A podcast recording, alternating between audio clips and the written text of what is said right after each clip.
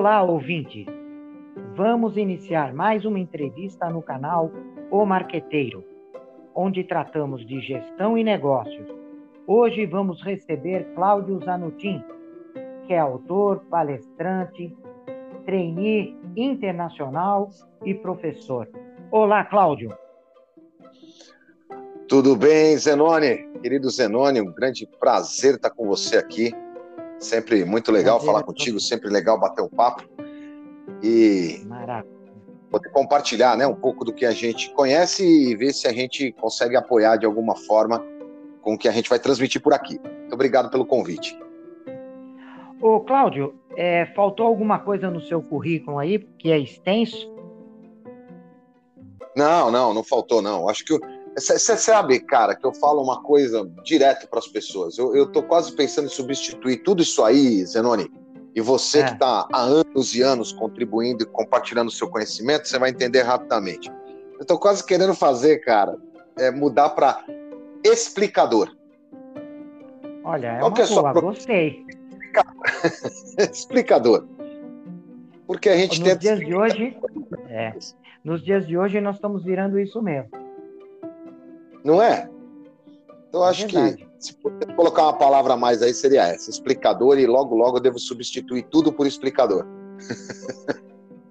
Olha, tá, tá, tá corretíssimo. Ô, Cláudio, é, entrando já no tema, o que muda na arte de vender com, com todo esse cenário que nós estamos vivenciando atualmente? Pô, essa é uma pergunta, obviamente, né, Zenoni? Você sabe disso também, é uma pergunta, ela é curta, mas extremamente abrangente. Primeira coisa que, que a gente tem que avaliar é, na área comercial é as competências. Eu vou, vou começar, vou começar dessa forma, né? Não primeira coisa, mas eu vou começar dessa forma. É avaliar as competências, habilidades, ferramentas e conhecimentos das equipes comerciais. Ou seja, é, eu tenho um livro que se chama Hashtag Ter Orgulho de Ser Vendedor. Nesse livro eu já estava meio que eliminando o vendedorzão da área, né? Então aquele cara somebody love, ah, muito cheio de malícia, engana o cliente, ele já estava com, com os dias contados e, na minha opinião, pós-pandemia, ele, uhum. ele provavelmente já não terá mais mercado. Então, o vendedor de alta performance, vai, vai receber um nível de exigência, na minha opinião, muito maior. Ou seja, vai ter que ter entendimento melhor de mercado, vai ter que estudar mais, vai ter que trabalhar um negócio extremamente importante que se chama inteligência emocional. Então, ele terá que é, é, conquistar habilidades e conhecimentos, tanto é, comportamentais, ou seja, soft skills, como ferramentais em hard skills o cenário comercial ele, ele sofre, ele sempre sofreu grandes mudanças, né?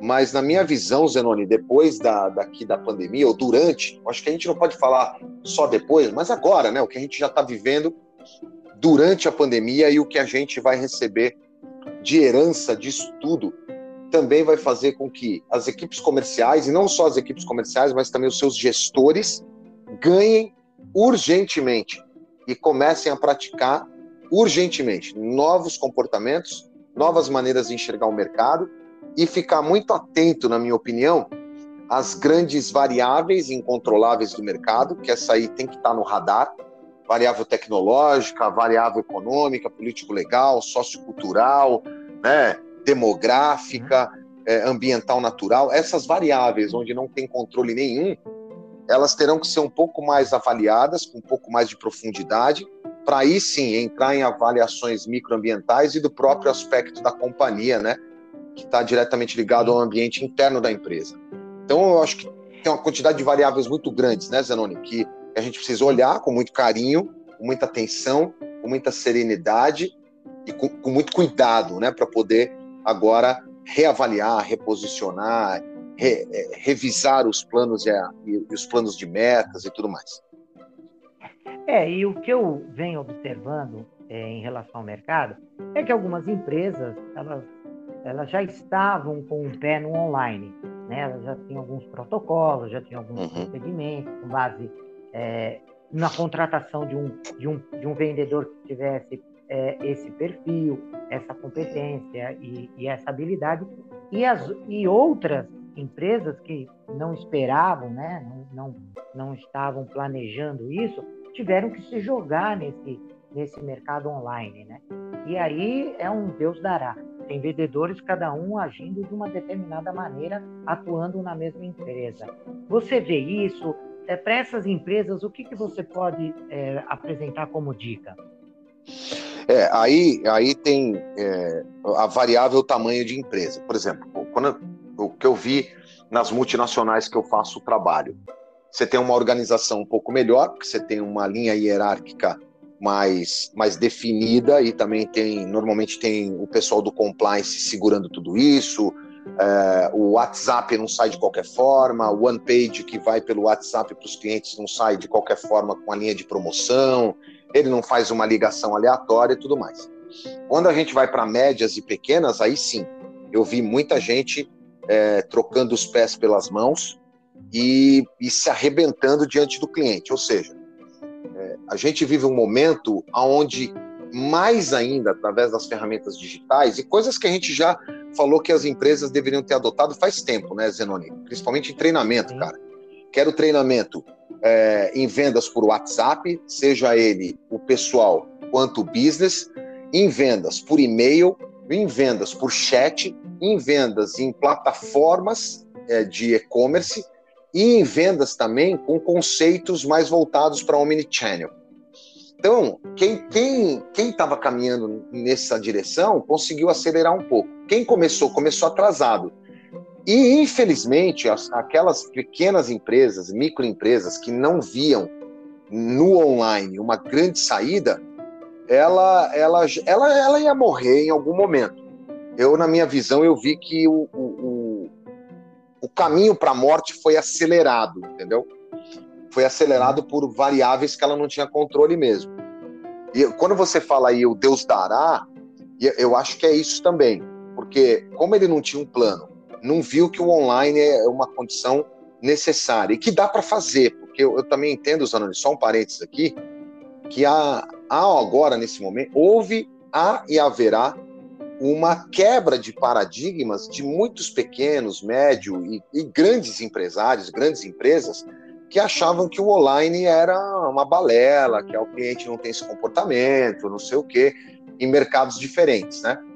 E agora ele, ele viu que, que isso é possível. Então, fecha parênteses aqui. E retornando a essa ideia do online, há que se repensar, então, toda a estrutura, eu, eu, eu tenho para mim que haverá mudanças, Zenoni, no, no, modelo de, no modelo empregatício, no modelo empregador. Muitas empresas vão ver que seus vendedores, é, aquelas que eram mais, mais, vamos dizer assim, mais restritas, né, vão, com, começam a perceber que suas equipes comerciais podem ser muito mais gerenciadas e muito mais produtivas de forma remota e à distância. Então tem várias, várias variáveis que se maximizam e que se os vendedores, os gerentes, os diretores e as próprias empresas, olhando para a área comercial, não prestar atenção, pode perder mercado, né? Sem dúvida. E o que a gente também percebe, Cláudio, é assim, eu tenho escutado, conversado com várias pessoas, é, algumas pessoas apostam por exemplo, que nesta crise, né, o fato do isolamento, as pessoas estão é, aceitando mais a compra é, através do processo online. Né? Elas estão aceitando porque uhum. elas não podem ir realmente num shopping, elas não podem estar numa loja, a loja está fechada, elas estão com medo, mas que depois dessa crise, e uma hora ela vai passar, né? As pessoas vão começar a voltar para o mercado, o online vai cair novamente. Você acredita nisso ou não? Né? Numa outra vertente de, de profissionais que disseram, não, isso não tem volta, né? O mercado online veio para ficar. É, é, isso mesmo? O que, que você acha dessas duas vertentes? Eu, eu sou eu sou de uma opinião, inclusive, pô, essa pergunta sua me veio numa outra entrevista uma vez é, então, vou responder de duas formas aqui. A primeira é: a gente, a maior, grande parte, a maioria não, grande parte das pessoas foram impelidas nesse momento a se deslocarem ou saírem daquilo que a gente chama de analfabetismo digital. O analfabetismo digital ele já existia, mas muita gente foi forçada a, a, a, superar essa barreira e entender mesmo, perder o medo de comprar online, saber que tem uma segurança, o site é seguro, ele está olhando cadeado, ele está olhando pelo aplicativo. As pessoas estão comprando no Instagram, né? Muito mais rápido, recebendo um link no WhatsApp e tal. E então essas barreiras elas foram diminuídas nessa nesse avanço tecnológico. O ponto dois é que eu acredito, Zanoni, eu, eu, na minha cabeça vem aquela cena, sabe? Assim, deixa eu ver se consigo desenhar a cena para todos os ouvintes poderem ouvir, já agradecendo, inclusive, as pessoas que nos ouvem, né? E nos ouvirão durante tanto tempo que o podcast fica gravado e no ar. É, sabe aquela, aquele, aquele brinquedinho, aquela, aquela peça de decoração que normalmente nós colocamos sobre as nossas mesas de escritório, que tem seis bolinhas de aço e elas estão num pêndulo e a da esquerda bate e a da direita vai totalmente para cima e o pêndulo fica batendo uma bolinha de aço na outra e as duas extremidades quando batem, uma vai muito alto, depois a outra extremidade vai muito alto e basicamente as duas bolinhas do meio se deslocam muito pouco. Eu tenho para mim que esse é o momento que a gente está vivendo. A gente tinha bolinha batendo demais e subindo para o lado offline, então era muito constante isso. Nesse tempo de pandemia, a bolinha agora está batendo com mais força. E aí, aquela do online está subindo mais alto. E logo, logo, essa, essa energia se estabiliza, se, estabilizará, se estabilizará, né? E as bolinhas, sabe assim, quando você vê as seis, elas ficam no pêndulo no mesmo tempo, na mesma direção, vão as seis para lá, para a direita, vão as seis para cá, para a esquerda. Então, o que eu vejo do mercado é isso: nós vamos ter um ajuste e vamos ter uma redução do consumo no offline, do consumo no online e um balanço disso.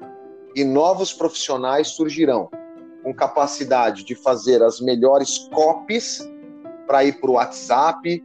Os, os vendedores terão que adquirir conhecimentos de escrita, por exemplo. Nós vamos voltar. Olha que louco, né, Zanoni? Na minha cabeça, as pessoas vão ter que reaprender a escrever de forma mais correta, um português melhor, sem as abreviações de VC, né, dessa juventude, e ter textos que impactem o cliente num WhatsApp, num e-mail, num chat, é, num template do site. Eu acho que vai ter, na minha opinião, esse grande equilíbrio das duas, das duas áreas. Olha, ficou bem clara a sua explicação.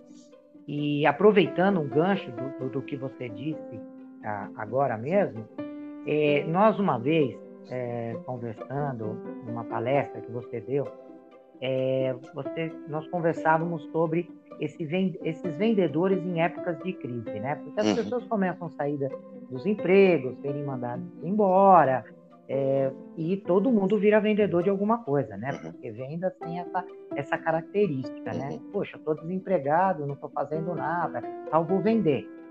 É, e, e, nesse momento que nós estamos vivenciando essa crise, me parece que tem é, acontecido isso, né? Muita gente que não, não, tinha habilidade nenhuma de venda começa a, a atuar nesse segmento. A minha pergunta é a seguinte: é, as pessoas vão ter que voltar para assim, a escola, né? Vão ter que voltar para o banco, vão ter que da escola para poder treinar, para poder se preparar. Para essas pessoas que estão ouvindo, que estão nessa situação, é, que tipo de treinamento elas devem buscar? Como que elas devem se preparar é, para atuar agora nesse cenário, para ser um vendedor profissional? Não esse de momento, não esse de época de crise, mas para que ele possa ser um vendedor profissional é, ele precisa buscar o quê? Aonde ele acessa o conhecimento e que tipo de conhecimento ele deve acessar? Essa, essa tem várias vertentes que você sabe que eu trabalho com, com, com vários tipos de treinamento.